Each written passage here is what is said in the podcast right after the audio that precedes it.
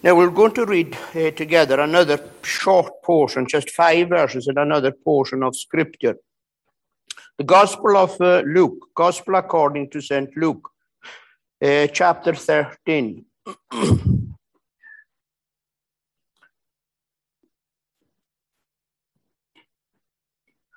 there were present at that season some that told them of the Galileans, told Jesus of the Galileans, uh, whose blood Pilate had mingled with their sacrifices. And Jesus answering said unto them, Suppose ye that these Galileans were sinners above all the Galileans because they suffered such things?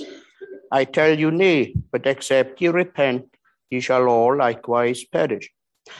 Or those eighteen upon whom the tower in Siloam fell and slew them, think ye that they were sinners above all men that dwelt in Jerusalem? I tell you, nay, but except ye repent, ye shall all likewise uh, perish. Especially these words, except ye repent, ye shall all likewise uh, perish. Now, I'm sure all of us, uh, friends, without exception, we've all been appalled uh, over the uh, what we've been an eyewitness to in Eastern Europe Eh, over the last few weeks and uh, uh, months. These stories that we've been reading, these images, these pictures that have been coming out of the Ukraine following that senseless conflict that began a few months ago. Uh, and we understand that already uh, thousands of, of uh, people have needlessly uh, died because of uh, that conflict.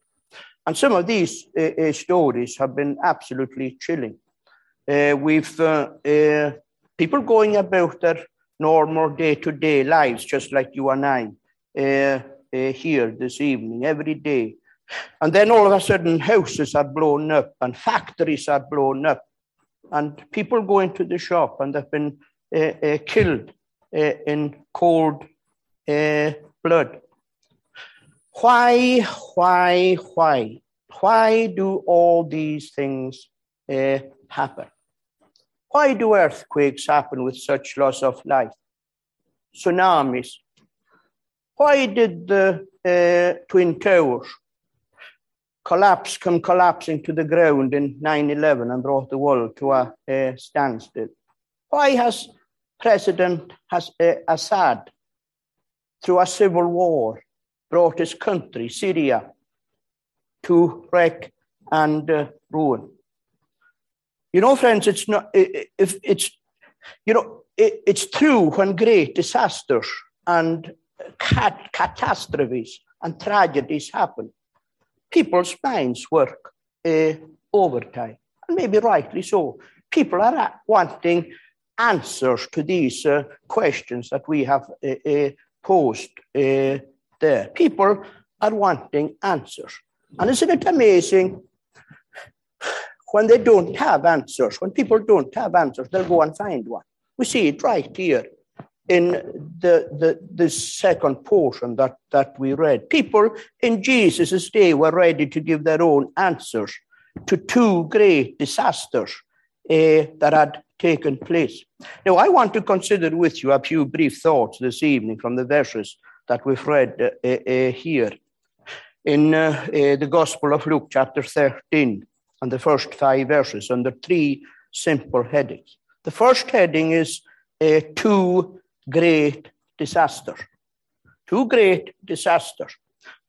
And in verse 1, we read of the brutal murder of Galileans who were killed by Pilate and his soldiers. Notice whose blood they had mingled with their sacrifices. Now, we pause here. These Galileans weren't pagans, they were actually worshippers. They're doing what the, the, the Jewish uh, uh, law in the Old Testament uh, says. They're worshiping God, they're confessing their sins, bringing their offerings and they had come uh, during the Passover to Jerusalem, to the temple with their sacrifices. And we read that they were slaughtered. In fact, they were horrifically uh, slaughtered to death by Pilate's uh, soldiers. It was a fear, it was a cruel death. It was an absolutely horrific death. Notice they took their blood and mingled it, mixed it with the blood of the animals, the sheep, the pigeons, uh, and uh, the doves. What a cruel death. And people were taken up with why? Why did this happen? Why did it happen? And there was a prevailing mindset amongst the people that if something like this happened, it must have been because there were uh, guilty of some extraordinary sin in their own hearts. That they must have been guilty, unknown to anyone, of, of something scandalous, and that that's why uh, this happened to them. Now, notice here, that's not actually recorded, but Jesus knew that that's what they were thinking. Jesus knew, he knows the thoughts and the intents of the heart. Notice Jesus said, Is that really, Jesus said, what you're thinking? In verse 2, you suppose and you think that these Galileans were sinners above all the Galileans because they suffered such things. Well, I tell you, no, nay, they weren't. But except ye repent, ye shall all likewise perish. You know, if the equivalent of this incident was going to happen in, in, in uh, 2022 and Jesus was still on earth, they would be asking, they would be posing to Jesus the same question. They would be presenting him with the very same uh, uh, question. The mind of the heart of man doesn't uh, change. These atrocities in the Middle East, Islamic fanatics, they're being brutally killed, ruthlessly killed in, co- in cold blood. What would Jesus say? He would say exactly what he said here. Do you honestly think that these things happening in the Ukraine are happening to these people because they're greater sinners than you and me? The, the, the floods in Australia, the, the, the humanitarian crisis in different parts of the world. Do you honestly think that it's happening to these people because they're worse sinners than you and me?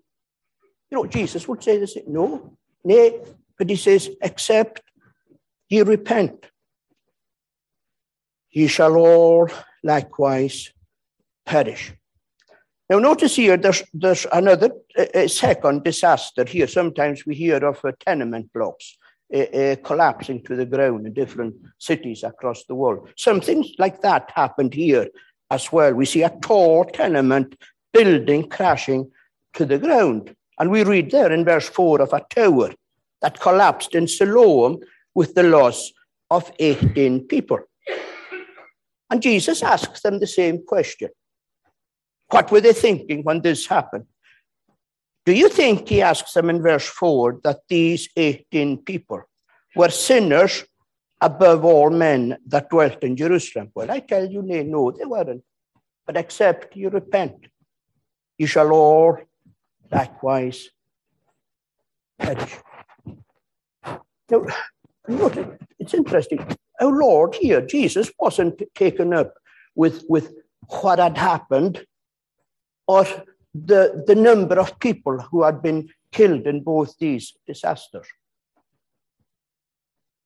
He's emphasizing, friends, the importance of repentance. Twice, emphatically, he says, Except ye repent, ye shall all likewise uh, perish.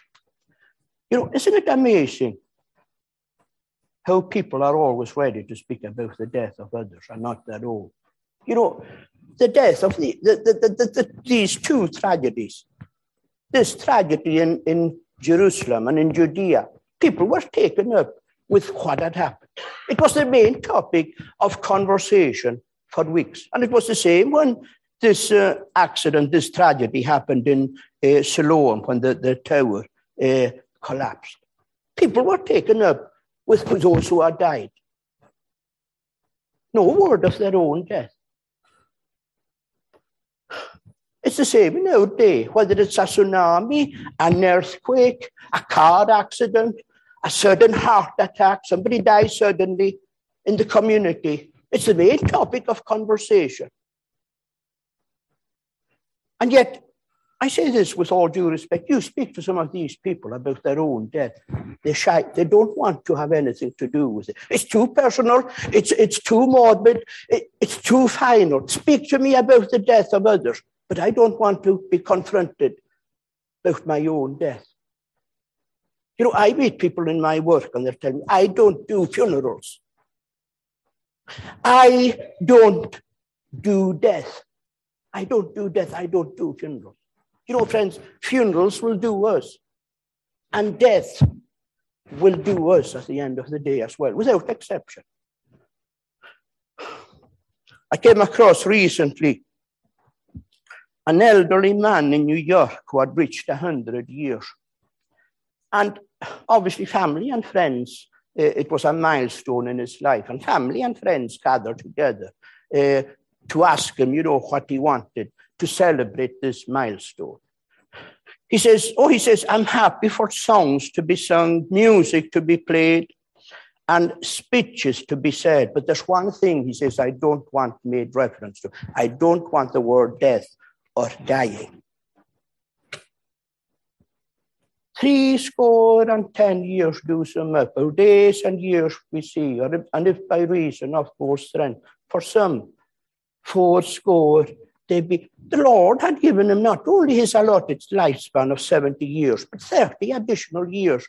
And he didn't want to hear of death or of dying. How far his mind was away, how far his heart was away from the words of, of uh, uh, Moses in Psalm 90, when he says, So teach us to number our days that we may apply our hearts unto wisdom.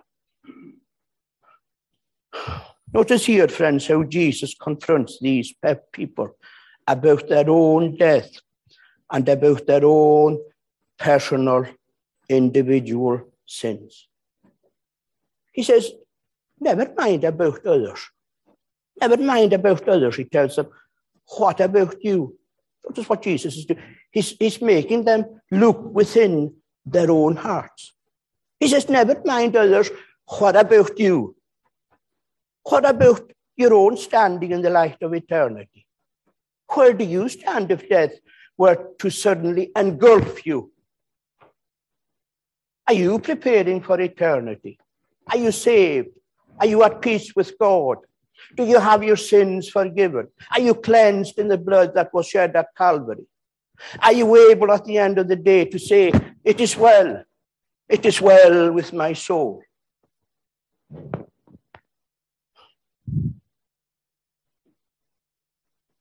You know, friends, nothing in this world is as urgent or as important as repentance towards God. Repentance towards God. One Puritan writer, he says, if we lose our time to repent, he says, we shall repent forever that we once lost our time. Some of you may have heard uh, about Charles de Talleyrand. Charles de Talleyrand was, a, was a, a, famous French politician, a diplomat. And he, was a, he didn't believe in God. He was a skeptic and an agnostic. And he was on his deathbed. And on a deathbed, we try and relieve people of whatever distress and discomfort that, that they're going through and, you know, help them as best as we can. And he had a maid uh, around him, and the maid asked him as to how he was faring. You know, friends, his words were solemn. He says, I am suffering. This man wasn't even in eternity. He says, I am suffering the pangs of the damned.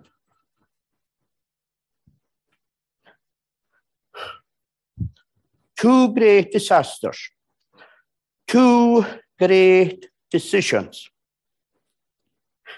You know, friends, none of us can shy away from what our Lord is bringing before us here. None of us can shy uh, away. Notice what he says except ye repent ye shall all likewise perish. Now, I want to bring, there's no third alternative. There's not a third option. It's not repent and perish and purgatory. There's no word here of a Roman Catholic priest going to give last uh, rites at the 11th hour.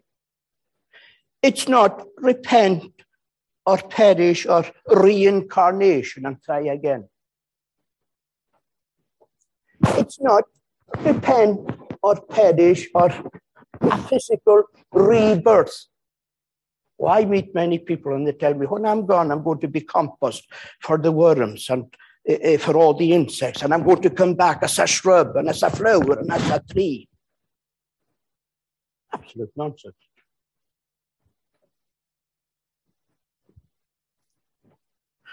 I wonder, what, friends, why Jesus is so personal and so pointed and so direct with us as individuals when he speaks to us about these things. Except, what is so personal? Except you. It can't get any more personal than that. Except you, you shall all. You know, surely it's because we're all sinners. We're all sinners. All have sinned and we have come short of the glory of God. None can claim exemption. None can claim exemption, for there is none good, no, not one. You know, friends, it wasn't to call the righteous, it wasn't to call good people that the Lord Jesus Christ came into the world, because there was no, not one single good person or one righteous person to be found in the world. He came to seek and to save that which was lost. He came to call sinners to repentance. You know, when, when the Apostle Paul was preaching to that large congregation on Mars Hill uh, in Athens, what, was the, the foundation, a, a stone of the message that he preached to the people there? What was it? Repentance towards God and faith in the Lord Jesus Christ. And he went on, God commanded all men everywhere to repent and believe the gospel. You many people seem to think it's an option. You know, friends, it's not an option, it's a command. It's a command. I know that God commanded all men in New Valley, in Newmarket, in Plasterfield, in Newton, in Stornoway, it's that personal. To repent and believe the gospel. When are we to repent and believe the gospel? When? It's interesting what the one writer he says. My friend, he says, you cannot repent too soon because you don't know how soon it may be too late. What does the scripture says? You, you, the devil, the devil has a calendar as well. You know, the devil, the devil's calendar is always tomorrow. Always tomorrow. Put it off. Leave it to another day. But God's calendar is different. Today, if you hear my voice, harden not your heart. No, he says, it's the accepted time. Today is the day of salvation. You know, friends, salvation in Christ doesn't leave you and I without hope. Salvation in Christ, that's what brings hope and lasting joy and true peace, forgiveness of sins. That's the remedy to it all the gospel. What is the gospel? Good news The sum and substance of that good news is believe on the Lord Jesus Christ, and thou shalt be saved. Notice it's not you might be saved or you could be saved or subject to A, B, and ye shall be saved. But what if you're not ready?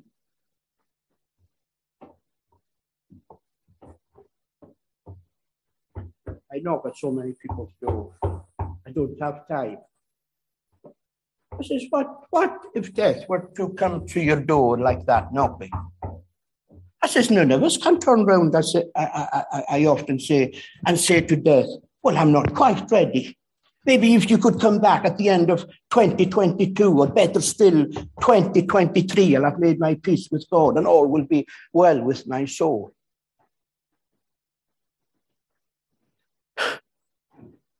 We, every day, all of us, we've got appointments with various people in life. And sometimes you and I know that sometimes things come up and we have to go to our diaries and we have to reschedule our diaries and make an appointment for another occasion, whether it's with the driving instructor, the lawyer, the bank manager, whoever that person may be. You know, but friends, we can't. We cannot play around with death because it's serious. It's very, very serious. You know, I want maybe for a few moments to consider with you what these two words mean repent and perish. Firstly, repent. There are many people who've plunged the depth and uh, who've blundered in life, and they turn a new page. And uh, they're sorry. They're, they're full of remorse, and they're very sorry, and a new chapter is written in the book of their lives. And we're thankful that these things do happen, whether it's in the experience of the alcoholic or the drug addict or, or whoever. You know, but to be full of remorse and to be full of sorrow, that's not repentance. That's not repentance. Repentance is to turn our backs, like the woman at the well of Samaria. Remember how she turned her back? She had a reputation she made a name for herself for the wrong reasons. And she turned her back on sin. Everything that had the stamp and the stain of sin upon it. She turned her back on it and went the opposite direction. That's, my friends, what it means. Uh, what repent means. To be a Christian, to be converted, we must repent and believe the gospel that your sins may be blotted out. How far do we carry our repentance? One writer, he says, I hope to carry my repentance to the very gate of heaven. And he went on to say, Some people do not like to hear much about repentance, but I think it is so necessary that if I should die in the pulpit, I should desire to die preaching it. And if I should, and if I should die out of the pulpit, I should desire to die practicing it. What does the word perish mean? Except you repent, you shall all likewise perish. You all know, we all know that sometimes the word is, is uh, used in the sense of to die. A boat goes aground, and you often hear that so and so many people perished in that tragedy. Well, that, that wouldn't make sense here. That would then be implying if we did repent, then we wouldn't, uh, we wouldn't die because we're all going to die.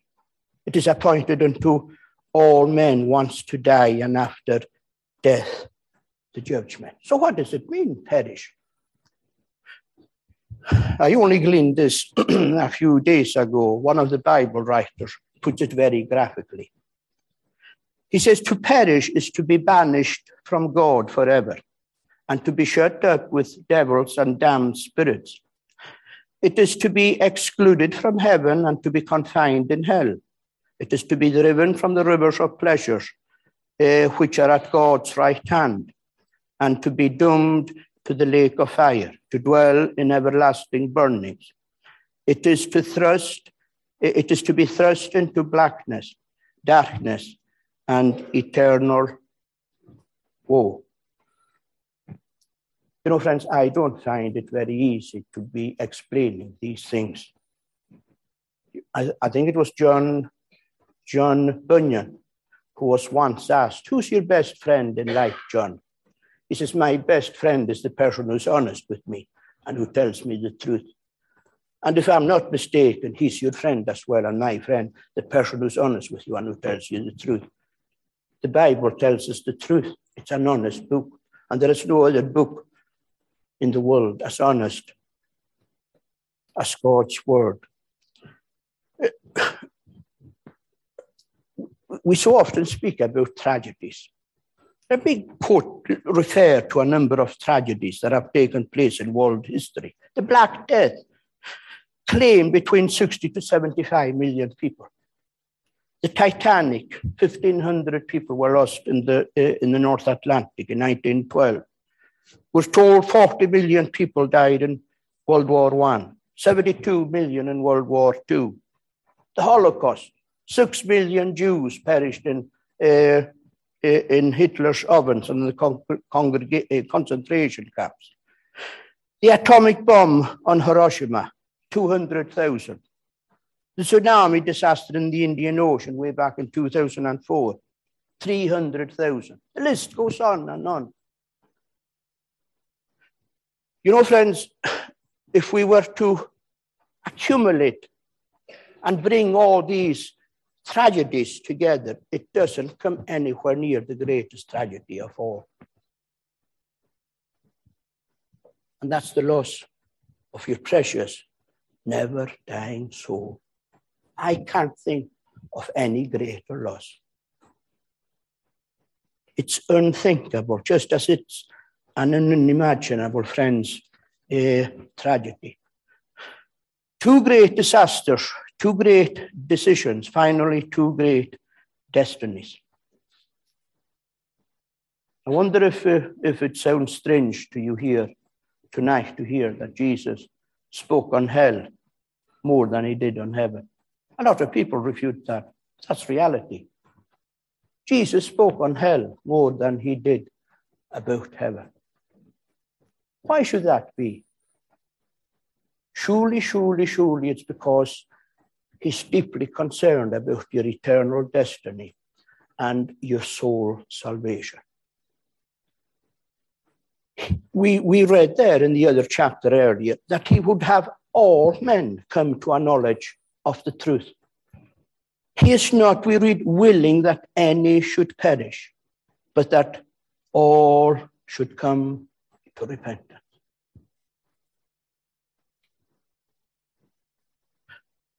You know, I've lost count, I lose count often of the number of the way people speak flippantly uh, about the things of God, and especially uh, hell. They use hell and Jesus, God, Christ as a crutch when things go wrong. This one stands out. A young man saying, I would rather be with my own friends partying in hell than be with church people singing in heaven.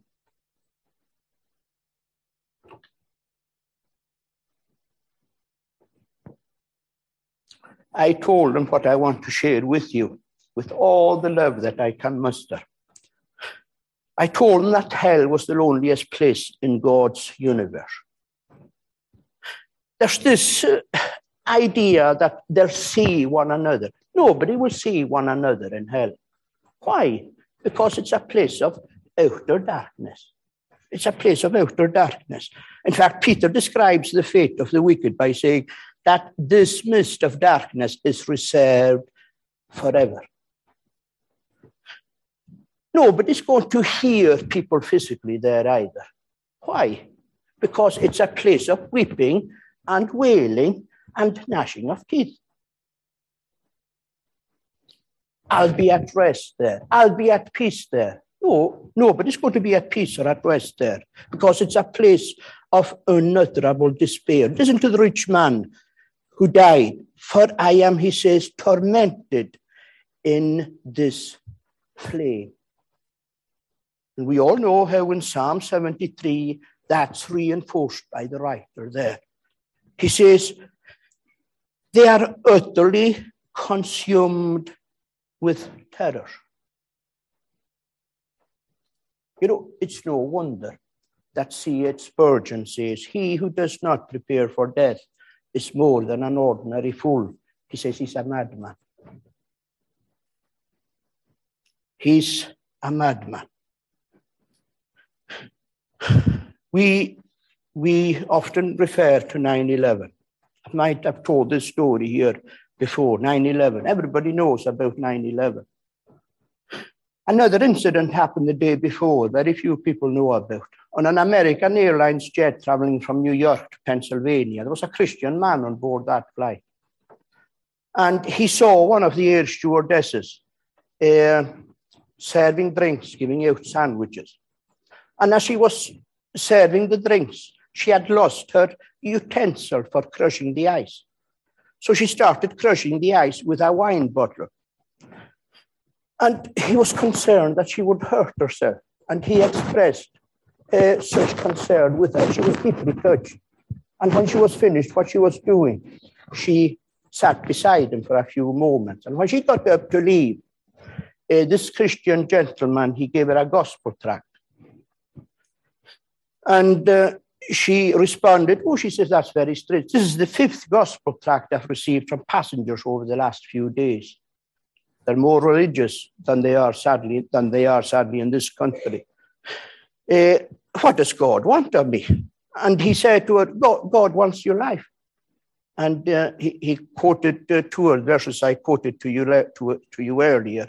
Now is the accepted time. Today is the day of salvation. And he used the, the, the uh, Walmart illustration. But if you go to Tesco or to Morrison's here, if you go to certain uh, uh, uh, food aisles, you'll see certain foods with a sell by date, eat by date. And he said to her, the gospel has a closing date. And he says, make sure that before the midnight hour strikes tonight, that you're at peace with God. 24 hours later, that air stewardess was on one of the first flights that crashed into the World Trade Center. We don't know whether she gave her life to God. That belongs to God alone. But it is a reminder to us, friends, that the gospel has a, a closing a date.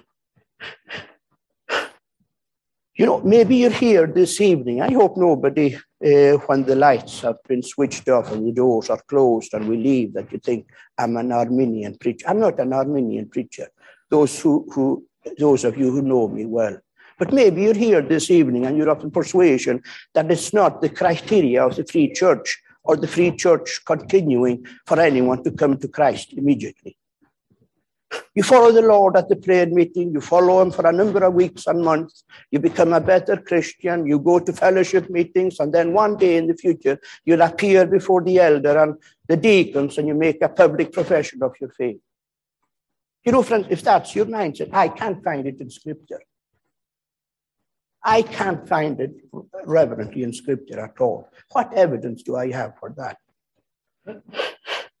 There's a number of places that I could go to, but when the Apostle Paul was preaching on Mars Hill, that we made reference to earlier uh, in Athens, what we read, we read that certain men clave unto him and believed, instant, and believed.